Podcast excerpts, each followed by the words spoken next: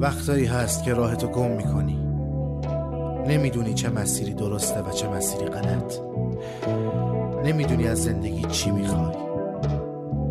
و اونجاست که این کلاف سردرگم ناگاهی و شاید ناامیدی اونقدر پیچیده میشه که دیگه حتی خودت هم نمی‌خوای خلاص بشی از دستش.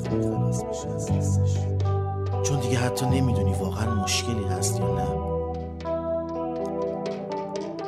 ما توی مرداب قصد داریم به دستگاه فکری مناسبی برسیم که بتونه متناسب با ویژگی های شخصیتی خودمون به کمکمون بیاد. در مرداب دیدگاه ما نسبت به کل زندگی مورد بحث قرار می‌گیره. به رادیو مرداب خوش اومدیم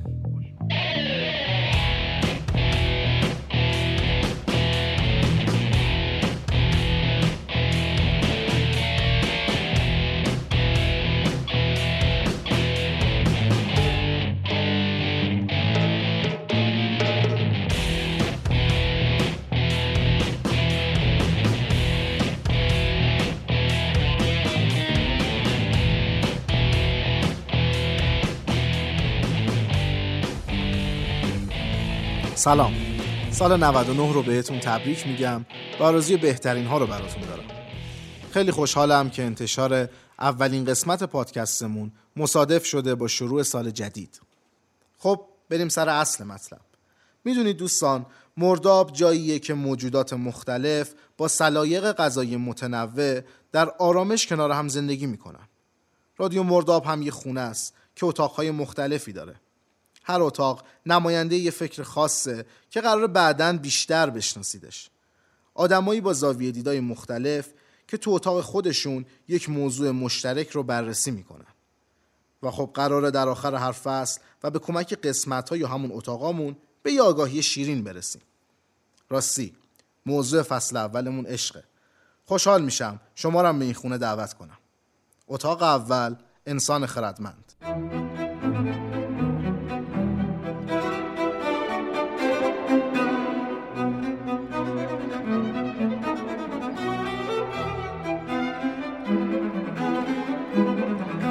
محمد نظر انسان خردمند در مورد عشق چیه؟ سلام.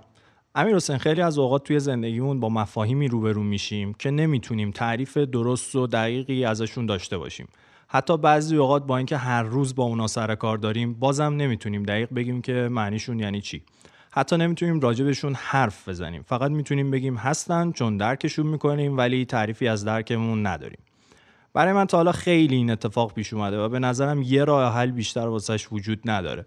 کاری که بشر همیشه داره انجامش میده برای ساختن امپراتوری بزرگش. به اشتراک گذاری آگاهی. پس برای اینکه ما به درک درستی از مفاهیم زندگیمون برسیم راهی نداریم به جز اینکه به آگاهی دیگران مراجعه بکنیم. البته این کار به نظر من تقلید کورکورانه نیست. از نظر من آگاهی موجودیه که رشد می‌کنه. پس وقتی ما نظر کسی رو راجع به موضوعی می‌فهمیم اگه بهش فکر کنیم می‌تونیم فهم خودمون رو داشته باشیم و اگر نوع بشر رو دوست داشته باشیم می‌تونیم این فهم رو دوباره با دیگران به اشتراک بذاریم و این کار رو بارها و بارها تکرار بکنیم. سوالی که پیش میاد اینه که چطوری از آگاهی بقیه راجع به موضوعی اطلاع پیدا بکنیم؟ چند تا راه داریم. می‌تونیم بریم باشون صحبت بکنیم که شیرین ترین کار دنیاه. می‌تونیم باشون ارتباط برقرار بکنیم و کلی راه دیگه. ولی اگه اونا تو این دنیا نباشن دیگه کاریش نمیشه کرد. مگر اینکه اونا اندیشه ها و افکارشون رو واسه ما ثبت کرده باشن. که خب می‌رسیم به چیزی به اسم کتاب. به خاطر همینه که همیشه با خوندن کتاب انسان رشد می‌کنه. در واقع همین نوشته باعث میشن ما بهتر دنیا رو خودمون رو و همه چی رو بشناسیم. پس سعی می‌کنیم که هیچ وقت از کتاب قافل نشیم. امروز می‌خوایم با هم دیگه راجع به کتابی به اسم زیافت صحبت بکنیم. نوشته فیلسوف بزرگ افلاتون توی نگاه اول میگیم این اندیشه ها دیگه خیلی قدیمی شدن کارکردشون از بین رفته. ولی اگه بفهمیم تمام فلسفه غرب و اندیشه شرق بجز شرق دور تا حد زیادی متأثر از فلسفه یونانه و ما هم چه بخوایم و چه نخوایم تحت تاثیر همین اندیشه ها زندگی می‌کنیم اون وقت واجب میشه که بدونیم این آقایون چه آشی برامون پختن. افلاتون حدود 2500 سال پیش توی یونان زندگی می‌کرده. تقریبا هم دوره با حکومت اردشیر هخامنشی. البته توی بخشی زندگی می‌کرده که تحت حکومت ایران نبوده. این فیلسوف بزرگ چندین و چندین کتاب رساله و اینجور چیزا داره که نصفش رو خودش ننوشته و منتصب بهش می‌دونن. ولی کتاب زیافت جز اونا نیست و تقریبا همه هم, هم نظرن که این کتاب به قلم خود افلاتون نوشته شده. به حال همه این آثار چه نوشته خود افلاتون باشن چه منتصب بهش جز یک مورد به روش گفتگو نوشته شده. یعنی چند نفر یا دو نفر راجع موضوعی با هم دیگه صحبت می‌کنن و نظراتشون رو به من و تو میگن اونم از 2500 سال پیش. نکته جالبترش اینه که همیشه یکی از اون افراد شخصیه که همه میشناسیمش به اسم سقرات که استاد افلاتون بوده. این کتاب هم به همین شیوه نوشته شده. اولین جایی در تاریخ که به صورت خاص به عشق اشاره شده دقیقا همینجاست. خب داستان چیه؟ داستان اینه که یکی از دوستان سقرات به اسم آگاتون که تراژدی نویسه توی یک مسابقه یا یه همچین چیزی جایزه‌ای برده و به همین مراسمت مراسم شامی رو تدارک دیده و همه دوستانش رو دعوت کرده به مراسمش تا با همین موفقیتش رو جشن بگیرن. سقرات هم دعوت شده به این مراسم. ولی خب بالاخره سقرات باید یه فرقی با بقیه داشته باشه. به همین دلیل به آگاتون پیام میده و میگه اونجا خیلی شلوغه مهمون زیاده من نمیام. و چون آگاتون خیلی دوستش داشته بهش میگه که پس من فردا یه مراسم دیگه می‌گیرم با چند تا از رفقای صمیمیمون و اونا رو میگم که راحت تر باشی. فردای اون شب سقرات لباسای خیلی مرتب و تمیزی میپوشه کفش پاش می‌کنه که بره مهمونی. ولی چون این رویه سقرات نبوده یکی از شاگرداش به اسم آریستودموس بهش میگه که استاد خبریه داستان چیه کجا قراره بری؟ سقراط بهش میگه که خب یه دوستی دارم به اسم آگاتون یک جایزه ای برده و اگر که می‌خوای بیا با هم دیگه تو این مراسم شرکت بکنیم. آریستودموس بهش میگه آخه من دعوت نشدم بدون دعوت زشته که بیام و اینجور چیزها. خلاصه سقراط بهش میگه حالا بیا با هم دیگه بریم توی راه بالاخره یک بهونه پیدا می‌کنیم. به خونه آگاتون می‌رسن بعد اینکه شام رو می‌خورن دور هم دیگه میشینن تا طبق رسم خودشون بعد از غذا بسات شراب داشته باشن رو یک شراب علایی بنوشن. یکی از مهمونای حاضر به اسم پوزانیاس میگه که آقا ما دیروز اینجا بودیم خیلی مشروب خوردیم و دیگه امشب واقعا نمی‌تونیم مست باشیم. زیاد شراب نخوریم. بیایم طبق رسم یونان باستان که مهد گفتگو و تبادل اندیشه بوده به جای اینکه مست باشیم راجع به یک موضوعی صحبت بکنیم و نظراتمون رو راجع به اون موضوع اعلام بکنیم. و موضوع اونجا چی بوده؟ بله عشق.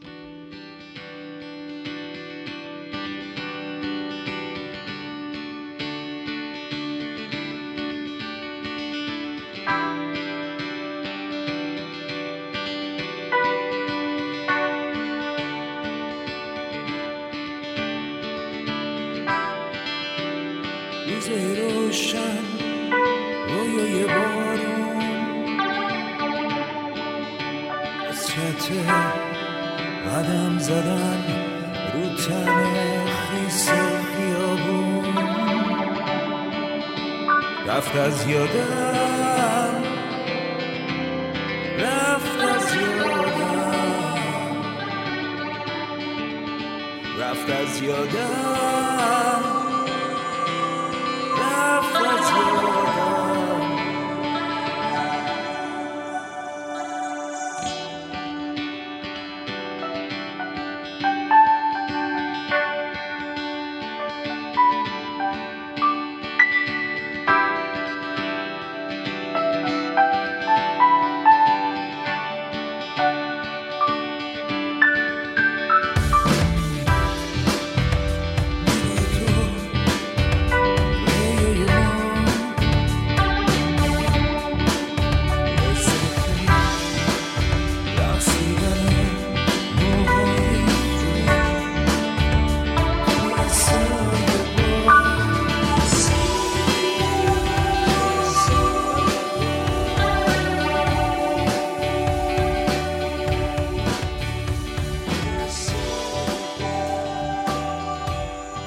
می‌ذارن که هر کسی نظرش رو در مورد عشق بگه و همینجوری به ترتیب از سمت راست شروع بکنن به بیان نظراتشون. اولین نفر شخصی بوده به اسم فدروس. از نظر فدروس عشق مولد و دلیل آفرینشه و با زمان و تاریخ عشق هم شروع شده. از نظر فدروس عشق نظم نهنده به هرج و مرج عالمه. در واقع عشق رو عامل اتحاد، یک پارچگی و یگانگی می‌دونه. فدروس عشق رو اولین و بزرگترین منفعت بشر می‌دونه. میگه اگر به خالق اعتقاد داشته باشیم می‌تونیم بگیم بزرگترین نعمت خداوند به انسان عشق بوده. و میگه بشر در آغاز زندگی هیچ سود و سعادتی نداره جز اینکه دوست بدارد و دوستش بدارند تصور کنید اگر بچه رو پدر مادرش دوستش نداشته باشن چی به سر نسل بشر میاد؟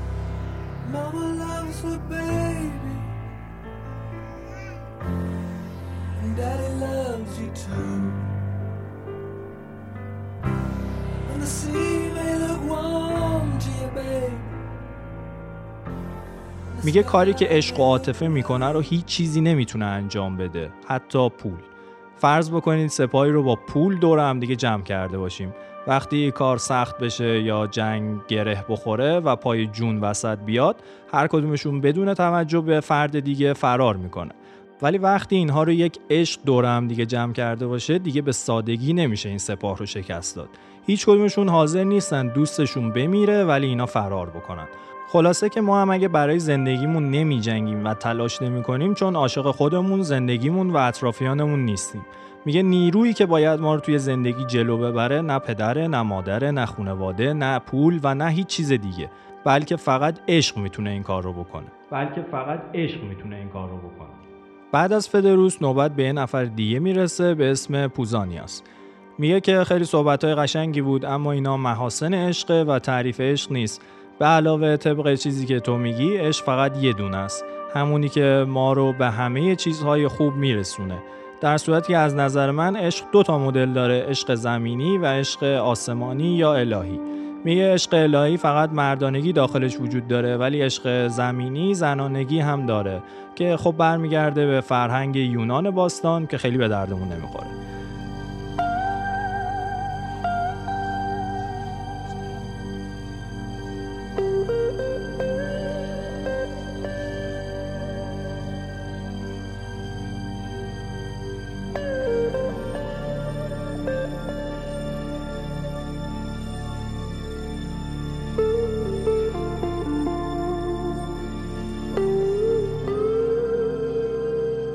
بریم ببینیم از نظرش عشق والا یعنی چی اصلا.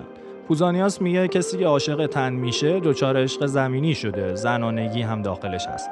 ولی این کار و این عشق بسیار ناپایداره. چون طرف عاشق تن شده و این تن هم از بین میره. دچار نقص میشه. دووم نداره. پس اون عشق هم دوامی نداره و از بین میره. ولی کسی که عاشق و دوستدار خوی و خصایل نیکوی یار میشه عشقش به هیچ عنوان از بین نمیره. در واقع میگه عشق به خودی خود خوب یا بد نیست. باید ببینیم دچار کدوم عشق شدیم. و اولین کسی که از دوگانگی عشق میگه ایشونه. در ادامه نوبت به پزشک می‌رسه به اسم آرکسیماخوس. ایشون از دیدگاه خودش شروع به توصیف عشق می‌کنه. میگه من صحبت های پوزانیاس در مورد دوگانگی عشق رو کاملا قبول دارم ولی یه جایی رو موافق نیستم. ایشون گفتن که از عشق زمینی باید پرهیز کرد چون پست و پلیده و باید به دنبال عشق آسمونی رفت. ولی به نظر من این دوتا عشق همون جوری که با هم دیگه فرق دارن اتفاقا خیلی هم به هم شبیهن.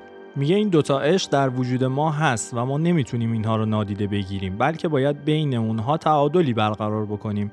مثال می‌زنه میگه تبهای مختلفی در بدن وجود داره مثل گرمی و سردی. ما نمی‌تونیم بگیم گرمی خوبه یا سردی. هیچ کدوم بدون اون یکی خوب نیست و باعث بیماری میشه. پزشک خوب اونی نیستش که اینها رو از بین ببره. اصلا نمیشه این کار رو کرد. بلکه پزشک خوب کسیه که اونها رو در تعادل و هماهنگی با همدیگه قرار بده. اون موقع سلامتی در بدن ظاهر میشه. عین یک آهنگساز که نوت‌های زیر و بم رو با همدیگه ترکیب می‌کنه و اونها رو در تعادل و هماهنگی با همدیگه قرار میده و یک اثر هنری والا خلق می‌کنه. عشق رو هم اگر در تعادل نگه داریم می‌تونیم شکوفاییش رو توی زندگیمون ببینیم. عشق زمینی اگر به هرزگی نرسه خوبه و برای بشر ضروریه. و همچنین عشق روحانی یا آسمانی هم اگر که در جهت رشد و شادی باشه خوبه و باید هم باشه. اگر بخوایم یکم خلاقیت به خرج بدیم می‌تونیم بگیم آرکسیماخوس می‌خواد بگه عشق هنر در تعادل قرار دادن تمامی نیازهای انسانه. نفر بعدی یک کمدین به اسم آروستیفانس. خب طرف کمدینه و نظراتش رو با تنز همراه کرده. میگه در زمانهای دور انسانها این شکلی نبودن. دو تا سر داشتن چهار تا پا داشتن چهار تا دست داشتن و غیره. چون این انسان ها قوی تر از ما بودن شروع می‌کنند به جنگیدن و سرپیچی از خدایان. خدایان اول میگن اینا رو از بین ببریم. بعد میگن خب اگر بشر رو نابود کنیم دیگه کیه که ما رو بپرسته؟ ما خدایی خودمون رو مدیون بشریم. و اگر اون نباشه وجود ما هم معنایی نداره. زئوس میگه خب نابودشون نمی‌کنیم همه رو از وسط نصف می‌کنیم. چون نصف میشن قدرتشون کمتر میشه و به قولی زهر چشم می‌گیریم ازشون. وقتی این اتفاق میفته همه انسان ها منزوی و گوشگیر میشن چون نیمه خودشون رو گم کرده بودن. از اینجا به بعد هر بشری میره دنبال نیمه خودش و تا وقتی به اون نرسه و پیداش نکنه آروم نمیشه. وقتی اون نیمه رو پیدا می‌کنه آرامش کسب می‌کنه. در واقع با این داستانش می‌خواد بگه عشق نیروییه که ما رو به تمامیت و یگانگی خودمون میرسونه. بدون عشق ما ناقصیم و فقط توسط عشقه که ما می‌تونیم نقایص و کاستی ها و بدی هامون رو جبران بکنیم. خیلی هم قشنگ و رمانتیک.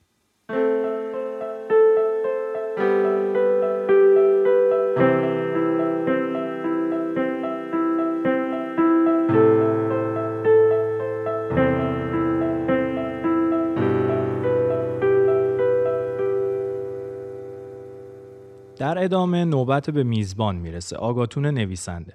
صحبت های آگاتون به جای اینکه در مورد عشق باشه بیشتر تعریف و تمجید از عشق. میگه چیز زیباتری از عشق ندیدم و هر کمال و خوبی رو که می‌شناسه یه جورایی به خدای عشق ربط میده و سخنرانی بسیار طولانی و کاملی در مورد عشق داره. که یه غزل بسیار طولانی در مورد عشق میگه اگر بخوایم اولش رو با هم دیگه بخونیم میگه عشق در میان مردمان صلح و آشتی برقرار می‌کند. به دریاها سکون و آرامش می بخشد. توفانهای خشمگین را فرو می نشاند و به رنجبران اندوهگین نشاد می بخشد و آنها را به خواب خوش فرو می برد و اوست که ما را از بیگانگی رهایی می بخشد. خلاصه که هرچی خوبی مثل شجاعت، صداقت، زیبایی، آرامش و صلح و لطافت وجود داره به عشق ربط میده و بقیه هم بسیار تحت تاثیر قرار می‌گیرن و وقتی صحبتاش تموم میشه کلی دست و سود می‌زنن به جز نفر آخر یعنی سقرات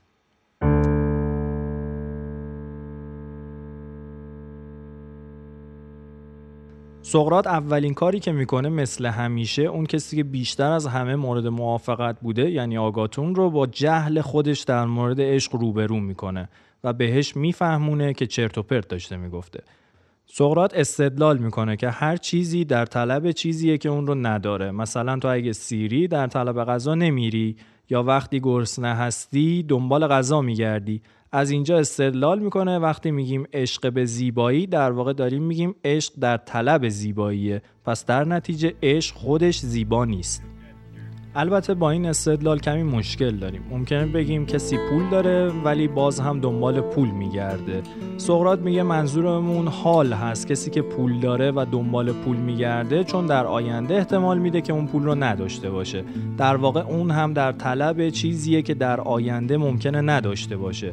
سقرات میگه عشق همیشه دنبال چیزی میگرده که خودشون رو نداره و سوای از عشقه و هنوز به دستش نیاورده. پس عشق نه زیباست و نه دارای فضیلت و نیکی. اینجا از آگاتون می‌پرسه بازم نظرت راجع به عشق زیباه؟ آگاتون میگه ولم کن من اصلا نفهمیدم چی گفتم. و اینجا تازه کار سقرات شروع میشه. شخص با جهل خودش روبرو شد. سقرات اینجا میگه منم دنبال این سوالها بودم و یک زنی رو دیدم به اسم دیوتیما که یک کاهنی بود و اون جواب این سوالها رو به من داد و منم به شما انتقالشون میدم. خیلی ها میگن این روش سقرات بوده برای اینکه نظرات خودش رو به مردم بگه. نمی‌دونیم. میگه اون به من گفت عشق نه نیکه نه زیبا. من از دیوتیما پرسیدم یعنی چی؟ یعنی عشق زشته پلیده بده؟ میگه به من گفتش که واقعا فکر می‌کنی چیزی که زیبا نباشه زشته؟ آیا بین دانایی و نادانی چیزی وجود نداره؟ میگه ازش پرسیدم چی ممکنه بین اینا وجود داشته باشه. جواب داد بهم که اگر به باور درستی اعتقاد داشته باشی ولی واسهش ادله ای نداشته باشی نادانی نیست چون چیزی رو می‌دونی. ولی دانایی هم نیست چون نمی‌تونی اون رو اثباتش بکنی. میگه عشق هم اینجوریه در واقع عشق واسطه ایه بین خدایان و انسان. البته این بخش از صحبت های سقرات خیلی تحت تاثیر فرهنگ یونان باستانه که اله باور بودن. مثلا دیوتیما میگه عشق فرزند خدای چارجویی و خدای توهیدستیه. هم توهیدسته یعنی خودش چیزی نداره هم دنبال چاره میگرده که اون فقر خودش رو از بین ببره و از هر روش جدیدی استفاده می‌کنه که این کمالات و صفاتی رو که نداره به دست بیاره. اما همیشه توهیدست باقی میمونه. یعنی به هر چیزی که می‌رسه سریع از دستش میده و باز در طلب اون چیز وارد میشه. اینجا رو اگه بخوایم با زبون خودمون بگیم می‌تونیم بگیم عشق همیشه در جستجوی خوبی ها میگرده و ممکنه به روش های مختلفی وارد بشه و ظهور پیدا بکنه ولی هرگز به چیزی که می‌خواد نمی‌رسه. سقرات میگه خب اصلا فایده عشق چیه؟ اگر قرار طلب مداوم چیزهای فانی باشه که به درد نمی‌خوره. دیوتیما میگه این سوال رو بهتر این شکلی بپرسیم. کسی که از عشق بهره می‌بره چه حالی داره؟ اون حال میشه فایده عشق. میگه اگه بگیم چرا مردم دنبال خوبی میرن چی باید جواب بدیم؟ سقرات میگه چون به سعادت می‌رسن و به کمال و به نقطه عالی زندگیشون. میگه عشق هم چون در طلب خوبی فایدهش همین میشه. کسی که عشق رو بشناسه میره به زندگی بهتر می‌رسه. و اینجا یک موضوع جالب رو میگه. میگه زندگی بهتر برای هر کسی تعریفش متفاوته. یکی با پول یکی با سلامتی یکی با خوشی. ولی همه دارن در جهت زندگی خوب قدم برمیدارن پس همه اینها عاشق هستند و به عشق حقیقی پی بردن. ولی ما فقط به یک نمونه خاص از اون عشق میگیم و اسمش رو می‌ذاریم دوست داشتن زن و مرد. در صورتی که همه مردم دنیا عاشقن. چه بخوان چه نخوان. تعریف عشق میشه هر تلاش و کوششی برای رسیدن به خوبی و خوشبختی و این بالاترین هدف و قایت هر کسیه. چه با ورزش چه با کسب علم چه با پول چه با ثروت چه با حکمت و چه با پیدا کردن نیمه گم شده. همه ما عاشق هستیم.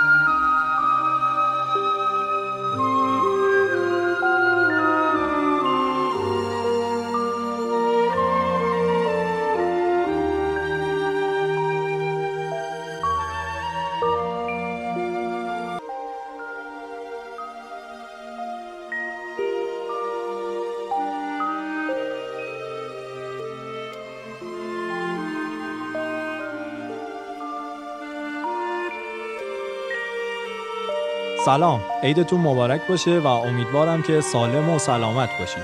به قسمت دوم از فصل اول رادیو مرداب خوش اومدید. توی قسمت قبل از چشم فلسفه به حقیقت عشق نگاه کردیم. توی این قسمت از رادیو مرداب می‌خوایم وارد اتاق با هیچکاک بشیم. پس بهتر منتظر نمونیم و وارد دنیای جادویی این اتاق بشیم. بفرمایید.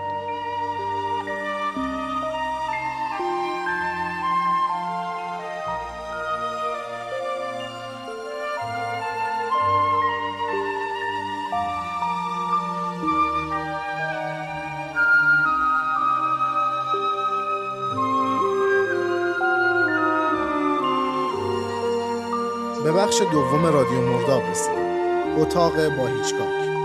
جایی که امیدوارم پیوندی معنادار بین سوژه ما و سینما اتفاق بیفته. به نظرم لازمه که تو کشور ما به سینما کمی جدیتر نگاه بشه و مخاطبین این مدیا بتونن بیشتر تو عمق زیبای این هنر جادویی شنا کنن. با هیچکاک سعی می‌کنه مربی شنای خوبی باشه. اگر اهل فیلم یا به اصطلاح فیلم باز باشین حتما یه حدسایی زدین که می‌خوایم در مورد چه فیلمی صحبت کنیم. از کجا؟ از موسیقی که قبل از صحبتهای من پخش شد. شاهکار انیو موریکونه بله فیلم سینما پارادیزو محصول سال 1988 کشور ایتالیا. اثر جوزپه تورناتوره. فیلمی درباره عشق، سینما و عشق به سینما. میگن خلاصه کل فیلمسازی چیزی جز درگیر کردن احساسات مخاطب نیست. حتی استنلی کوبریک که یکی از پیچیده ترین و فلسفی ترین کارنامه های تاریخ سینما رو داره با فیلم هایی مثل اودیسه فضایی، خلاف تمام فلزی یا شاینینگ میگه فیلم بیشتر از یک داستان شبیه به یک قطعه موسیقیه یا حداقل باید سعی کنه اینطوری باشه. باید یه تسلسل و دنباله ای از حالات روحی و احساسی باشه. و موضوع و معنا رو بعد از این زنجیره احساسی به وجود بیاره. مثلا وقتی می‌خوایم در مورد وحشت های سرکوب شده توی فیلممون صحبت کنیم خب خیلی بهتره که اول احساسات ترس و هیجان رو کم کم به بینندمون القا کنیم و از پس این احساسات القا شده حرفمون رو بزنیم و معنا رو تولید کنیم. به نظرم اگر این قضیه احساس و معنا رو خوب بفهمیم ارتباط بین فرم و محتوا رو هم راحتتر درک می‌کنیم. که حالا بعدا سعی می‌کنم راجع به این موضوع مفصل باهاتون صحبت کنم. سینما پارادیزو مصداق بارز این مفهومه. این که فیلم ها چه چیزهای جادویی و شیرینی هستند. برای همینم است که فیلم بعد از سی سال و با اینکه ایتالیاییه سینماروهای حرفه‌ای و مخاطب عام رو به یک اندازه مجذوب خودش می‌کنه. چون خواستگاه این فیلم احساسه.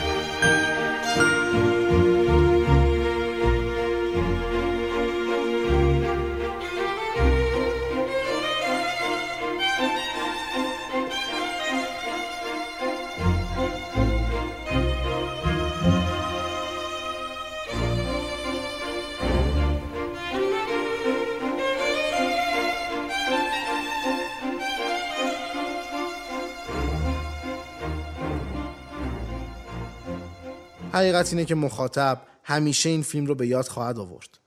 چون تو سکانس پایانیش طوری از سر شادی و شوق اشک میریزه که شاید فرصت انجام این کار رو توی هیچ فیلم دیگه ای پیدا نکنه. قصه سینما پارادیزو درباره کودکی به نام سالواتور دیویتا یا توتوه. کودکی عاشق سینما که هر روز با نهایت شوق و هیجان به سینما پارادیزو تنها سالن سینمای نزدیک محل زندگیش میره و فیلم می‌بینه. و تا جایی که بتونه پاش رو به اتاق آلفردو آپاراچی سینما هم باز می‌کنه عشق توتو به سینما اونقدر جذاب و دقیق به تصویر کشیده شده که هیچ کس جرأت زیر سوال بردن این عشق رو پیدا نمی‌کنه. توتو نوارهای فیلم رو جمع می‌کنه، از نگاه کردن به اونها لذت می‌بره و از هر فرصتی برای قدم گذاشتن به اتاق آلفردو یا پاراچی و یاد گرفتن تمام کارهای اون برای پخش کردن فیلم در سینما استفاده می‌کنه. فیلمنامه اثر با رایت کامل ترتیب زمانی سه بخش از زندگی توتو رو به تصویر می‌کشه. کودکی، جوانی و میانسالی. در بخش اول داستان مخاطب توتو و تمام علاقش به سینما رو می‌شناسه. در بخش دوم که جوانی توتوست قصه درگیر شدن اون با عشقی شاید بزرگتر، خطرناکتر، جانسوزتر و صد البته هیجان انگیزتر از علاقش به فیلم های ژلاتینی حاضر در اتاق آپاراچی ها رو به تصویر می‌کشه. بخش پایانی هم درباره جفتشه درباره اینکه رسیدن به یکی از علایق روی دیگری چه تأثیری داره و اینکه انسانها چقدر موجوداتی کوچیک، ساده و البته پر شده از عشقی هستند. درباره فراموش شدن خیلی چیزا در گذر زمان و صد البته فراموش نشدن چیزای کوچیک که تا ابد وجود انسان رو جلا میده یا میسوزونه. سینما پارادیزو استاد تمام ایار نشون دادن این تضاد هاست. شخصیت پردازی های فیلم هم در بالاترین سطح خودش اتفاق میافته. به عبارت بهتر در دنیای سینما پارادیزو توتو سالن سینما مردم یک شهر کوچیک در دوره تاریخی مشخصی از کشور ایتالیا مادر توتو النا آلفردو آپاراچی و خیلی های دیگه همه و همه به یک اندازه لیاقت خطاب شدن با لفظ شخصیت رو دارن مثلا خود سالن سینمای شهر یا همون سینما پارادیزو ابدا یک عنصر بدون کنش و تغییر نیست و مثل بقیه شخصیت ها بزرگ میشه متفاوت میشه آسیب می‌بینه و فرصت ترمیم شدن پیدا می‌کنه. نشون دادن تعامل مردم شهر با سینما و تغییر این رفتار در طول زمان باعث میشه که سندلی ها و محیط این سالن سینما رو مثل یک انسان پرشده از عشق و علاقه ببینیم که با پشت سر گذاشتن دوره کودکی و جوانیش پیر میشه و در آخر با همه خدافزی می‌کنه. در جایی از اوایل فیلم می‌بینیم که به خاطر یک اتفاق سینما پارادیزو خراب میشه. چهره ناراحت مردم شهر نشون از آرزوی اونا برای بازگشایی دوباره سینما رو داره. خب وقتی یکم قبلترش خنده ها و لذت های بی پایان این مردم رو توی سالن سینما دیدیم ناگهان به خودمون میایم و می‌بینیم که سینما پارادیزو تنها قسمتی از جهانه که این مردم رو خوشحال می‌کنه بهشتی که انواع و اقسام شادی ها رو میشه توش پیدا کرد مکان مقدسی که تخریب شدنش تلخی زندگی مردم جنگ زده ایتالیا رو دو چندان می‌کنه. همین اتفاق سالها بعد تکرار میشه. این بار به خاطر وجود یک تلویزیون در خانه هر نفر و عدم استقبال مردم از سینما پارادیزو رو خراب می‌کنن ولی این دفعه خبری از گریه و غم نیست. شاید قدیمی ترها تو چهرهشون غم ابدی رو به نمایش بذارن. که نشون از حسرت از بین رفتن تمام شادی های دوران جوونیشونو داره. ولی جوونا و نوجوونا با دیدن صحنه تخریب سینما پارادیزو همونقدر میخندن که در گذشته مردم این شهر با دیدن فیلم ها در سینما میخندیدن. طوری که مخاطب هم با دیدن سکانس های دردناک فیلم احساس ناراحتی و خوشحالی رو کنار هم لمس می‌کنه و حرف واقعی فیلمساز رو میشنوه که میگه دنیا همیشه برای ساکنانش جذابیت هایی خواهد داشت. با این اصاف وقتی یک مکان در دنیای سینما پارادیزو فرصت پرداخت احساسی به این خوبی رو پیدا می‌کنه دیگه اونقدر عجیب نیست که همه کاراکترها و شخصیت های فیلم هم در همین حد و اندازه پخته و دوست داشتنی به نظر برسن. از رابطه پدر و پسرگونه توتو و آلفردوی آپاراچی تا رابطه عاشقانش با النا همه و همه جنس به خصوصی از احساسات و باورها رو ارائه می‌کنه. طوری که هیچ کاراکتری در فیلم مصنوعی جلوه نمی‌کنه. البته بخشی از باورپذیری فیلم رو مدیون تصویرسازی ها و روایت تاریخی بینقص اون هستیم. جایی که تصویر یک شهر کوچیک ایتالیایی در زمان مشخصی از تاریخ تا نحوه زندگی مردم و خیلی چیزهای دیگه در پس تمام ماجراها حضور داره و اونها رو حس می‌کنیم.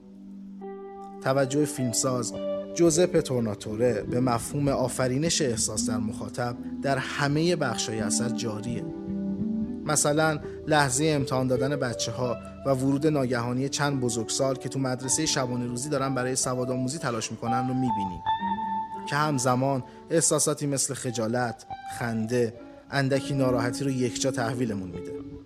خبر خوب اینه که سینما پارادیزو پر از این لحظاته. کارگردانی فوق‌العاده، فضاسازی های گوناگون که نه تکراری میشه و نه از چشم آدم جا میمونه. قاب بندی های بینقص و یک فیلمنامه قدرتمند و دقیق که به تاریخ پیوند خورده. قصه پسری که حالا کارگردان شده و با گریه کردن به خاطر تماشای قسمت های سانسور شده و بریده شده چند فیلم که شاید در نگاه خیلی از مردم بی اهمیت باشه با آرامش می‌رسه چرا؟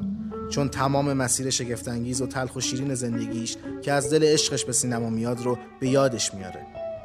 لحظاتی که شادهای بریده شده فیلم ها رو مقابل چشماش می‌گرفت و با هیجان جادوی هنر هفتم رو نگاه می‌کرد. مثل پیدا کردن یا نگاه کردن به منبع اصلی عشق. یادتون باشه عشق رو هیچ وقت نمیشه سانسور کرد. همینقدر بدونید که هر دوستدار سینما باید حداقل یک بار سینما پارادیزو رو ببینه. نه فقط به خاطر لذتی که از خود فیلم می‌بره. چون بعد دیدنش ارزش کل سینما و هنر هفتم در ذهنش دو چندان میشه.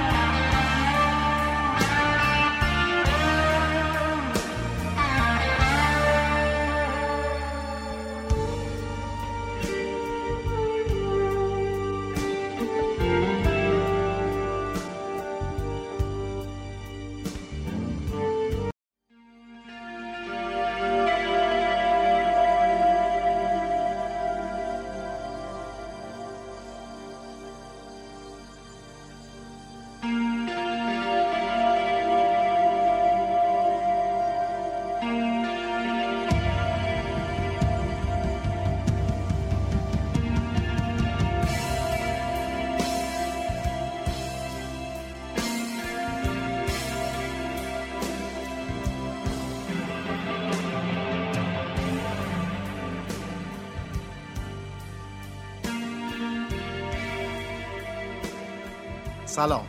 امیدوارم حالتون خوب باشه.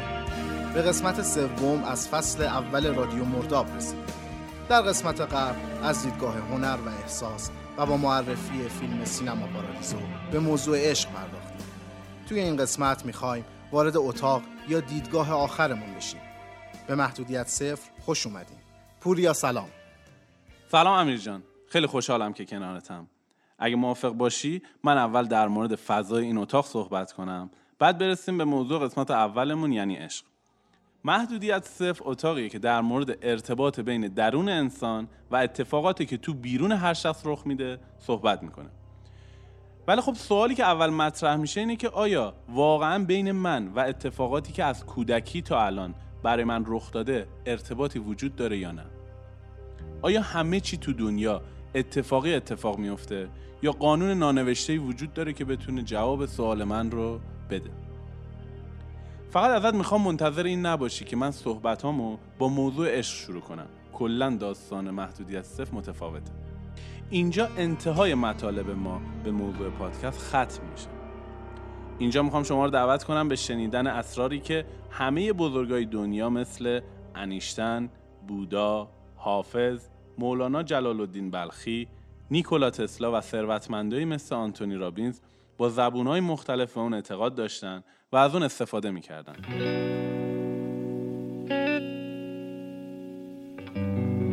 حالا من یه سری جمله از این بزرگانی که ازشون اسپردی بگم اگر می‌خواهید اسرار جهان را پیدا کنید در مورد انرژی، فرکانس و ارتعاش فکر کنید. نیکولا تسلا، مخترع، دانشمند و فیزیکدان. ما نمی‌توانیم مشکلات را با همان تفکری که مشکل را ایجاد کرده ایم حل کنیم. انیشتین. اطمینان و باور چیزی نیست که آن را در بیرون از خود بجوییم و به سوی آن دست دراز کنیم. آنتونی رابینز نویسنده و سخنران حرفه‌ای. صلح از درون شما آغاز می شود در بیرون به دنبالش نروید. بودا.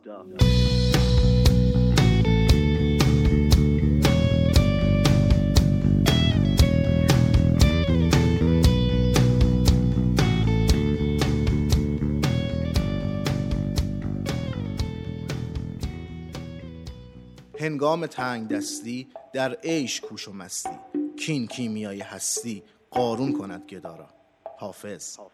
خوش باش که هر که راز داند داند که خوشی خوشی کشاند. شیرین چو شکر تو باش شاکر شاکر هر دم شکر ستاند. مولانا. مرسی. دقیقا. می‌دونم حالا کلی سوال تو ذهنتونه. خیلی ها تعجب کردین. خیلی هم شاید هیچ اعتقادی به اینجور حرفا نداشته باشین ولی ازتون می‌خوام اجازه بدین پله پله بریم جلو. اینجا می‌خوام به دو تا سوال خیلی خیلی خیلی مهم اشاره کنم. سوال اول. اگه فرمول و دلیل اتفاقات گذشته زندگی تو توی یه گنجینه باشه حاضری چقدر برای باز کردن قفل این گنجینه زمان بذاری؟ سوال دوم. اگه اون فرمول رو پیدا کنی و واقعا جواب اتفاقات گذشته زندگی تو باشه آیا می‌تونی با تغییر عددهای اون فرمول آینده تو تغییر بدی؟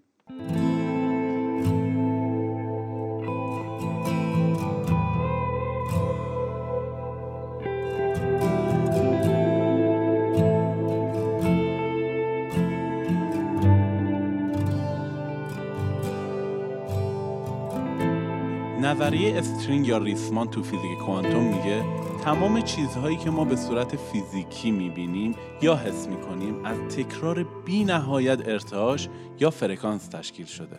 چقدر جالب. من برای درک این موضوع یه مثال بزنم. تنابی رو در نظر بگیرید که یک سرش دست منه و یک سرش به دیوار وصله. من با یک بار بالا پایین کردن این تناب یک طول موج بسیار معمولی درست می‌کنم. اما اگر بتونم همین کارو و با سرعت بینهایت انجام بدم شما دیگه تناب رو به صورت موج نمی‌بینین. به صورت یک دیوار می‌بینین که حتی انگشت شما از آن عبور نخواهد کرد. بسیار سفت و محکم. آفرین. ذهن انسانم هر لحظه و تو 24 ساعت شبانه روز دائما در حال ارسال و دریافت ارتعاشات مختلف به جهان هستیه به طوری که حتی زمانی که ما در خواب هستیم در حال نقل و انتقالات این ارتعاشات و اطلاعاتیم. با دوربین های فوق حرفه‌ای آزمایشگاهی تونستن حاله از امواج انرژی رو دور بدن انسان مشاهده کنند. ذهن ما به دلیل محدودیت هایی که داره توانایی درک تمام این ارسال و دریافت ها رو نداره و قسمت بسیار کوچیکی از اون رو می‌فهمه که اسمش رو به احتمال زیاد هممون شنیدیم. خداگاه انسان. دقیقا پوریا. و جالبه که بدونید بخش عمده مراوده ما با جهان هستی از قسمت ناخودآگاه ماه که صورت می‌گیره. برای درک قسمت ناخودآگاه وجودمون توجهتون رو به یه مثال جلب می‌کنم. تا حالا به این فکر کردین که چی شد بستن بند کفش تو بچگی انقدر برامون راحت شد؟ روز اولی که می‌خواستیم کفش پامون کنیم مادر یا پدرمون این کارو برامون انجام می‌دادن. چون خودمون هیچ درکی نسبت به بستن بند کفش نداشتیم. حتی نمی‌دونستیم چرا باید کفش پامون کنیم. این کار بارها و بارها تکرار شد تا به اصطلاح ملکه ذهنمون شد. و ما الان حتی وقتی تاریک هم باشه می‌تونیم بند کفشمون رو راحت ببندیم. جالب امیر بدونی که نورون هایی در مغز ما وجود داره که مسئولیت ارسال و دریافت اطلاعات رو به عهده دارن. وقتی این نورون ها اطلاعات مشابهی رو به دفعات زیاد دریافت کنن یک رشته بسیار قوی نورونی تشکیل میدن. مثل یک کابل برق با ولتاژ بالا.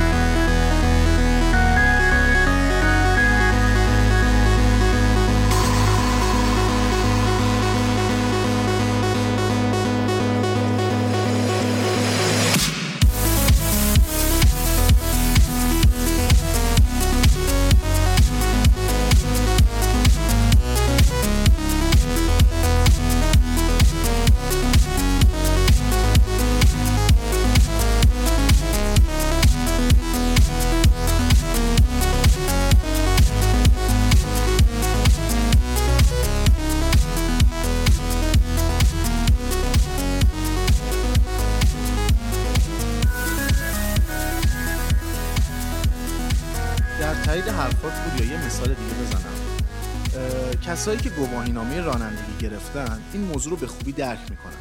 اولین دفعه که پشت فرمون نشستین رو یادتونه. چقدر کار پیچیده و سختی بود. به فرمون نگاه می‌کردی و با خودت می‌گفتی آخه من چطوری حواسم هم به فرمون باشه هم با آینه بغل هم کلاژ و هم ترمز؟ مگه میشه؟ چطوری شد؟ چطوری علاوه بر اینها هم موزیک گوش میدی هم با موبایل صحبت می‌کنی؟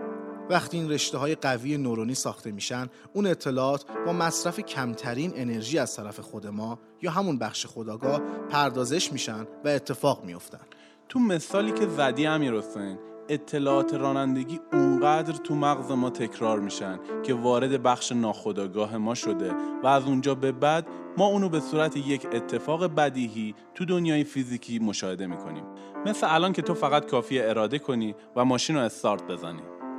امیدوارم تا حد خوبی تونسته باشیم مفهوم ناخودآگاه رو روی یک موضوع خاص بهتون انتقال بدیم. اما ناخودآگاه بخش بسیار عظیمی از ماست که این مثال رانندگی می‌تونه جزء خیلی کوچیکی از اون باشه. جالبه که بدونید تو خیلی از کتاب های روانشناسی برای درک قسمت خداگاه و ناخداگاه مثال کوه یخی رو می‌زنن که فقط جزء کوچیک قله اون روی آب و بخش زیاد اون زیر آب نهفته است. و ما فقط قادریم روی آب رو ببینیم یعنی خداگاه حالا من اینجا دوست دارم با همدیگه یکم این سیستم قدرتمند وجودمون رو قلقلک بدیم ببینید تمام چیزهایی که ما تو دنیا می‌بینیم دو رو داره یعنی چی؟ یعنی اینکه مثلا من به یک آدم پولدار نگاه می‌کنم و می‌تونم بگم اه اه, این آدم دزد رو نگاه کن. با راندخاری و کسافتکاری به این پول رسیده. یا اینکه می‌تونم نگاهش کنم و بهش بگم دمش گرم. یه آدم خودساخته است که با تلاش و کوشش خودش به این ثروت رسیده. این دو تا نگاه متفاوته که می‌تونه در رابطه با یک موضوع ثابت اتفاق بیفته. درسته. دیدگاه هر انسانی با انسان دیگه در مورد یک موضوع می‌تونه کاملا متفاوت باشه. با توجه به اینکه موضوع کاملا یکسانه. اگه یادتون باشه گفتم همه ما 24 ساعت شبانه روز بدون لحظه ای توقف در حال ارسال و دریافت اطلاعات و ارتعاشات هستیم. گفتگوهای درونی ما حول تمام موضوعات زندگی حتی فکرهایی که به حرف تبدیل نمیشن و فقط توی ذهن ما میرن و میان این ارتعاشات رو تحت شعاع خودشون قرار میدن. به طور خلاصه تمام موضوعاتی که من به اونها توجه می‌کنم توی دو دسته قرار می‌گیرن. یک خواسته من. دو ناخواسته من. و قسمت جالب ماجرا می‌دونی چیه پوریا؟ اینه که ممکنه خواسته من از یک موضوع ناخواسته شخص دیگه ای باشه از اون موضوع. گیج نشین. الان با یک مثال ساده کاملا منظورم رو متوجه میشین. نظرتون در مورد موزیک های سبک متال چیه؟ من به شخصه از گوش دادن به بعضی از اونا لذت می‌برم. اما مادر من به هیچ عنوان علاقه ای به این سبک نداره. موضوع یکسانه یعنی گوش دادن به موزیک متال. اما دو زاویه دید کاملا متفاوت وجود داره و هیچ کدوم از اونا درست یا غلط نیستن. موضوع فقط مربوط میشه به خواسته یا ناخواسته. خب حالا می‌خوایم برگردیم به موضوع قسمت اول پادکستمون یعنی عشق. عشق هم مثل همه مفاهیم دیگه دو رو داره. برای یکی یادآور رنج، تلخی، نشدن و شکسته.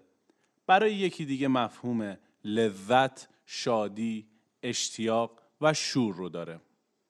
حالا اینجا موضوع درست یا غلط، خوب یا بد نیست.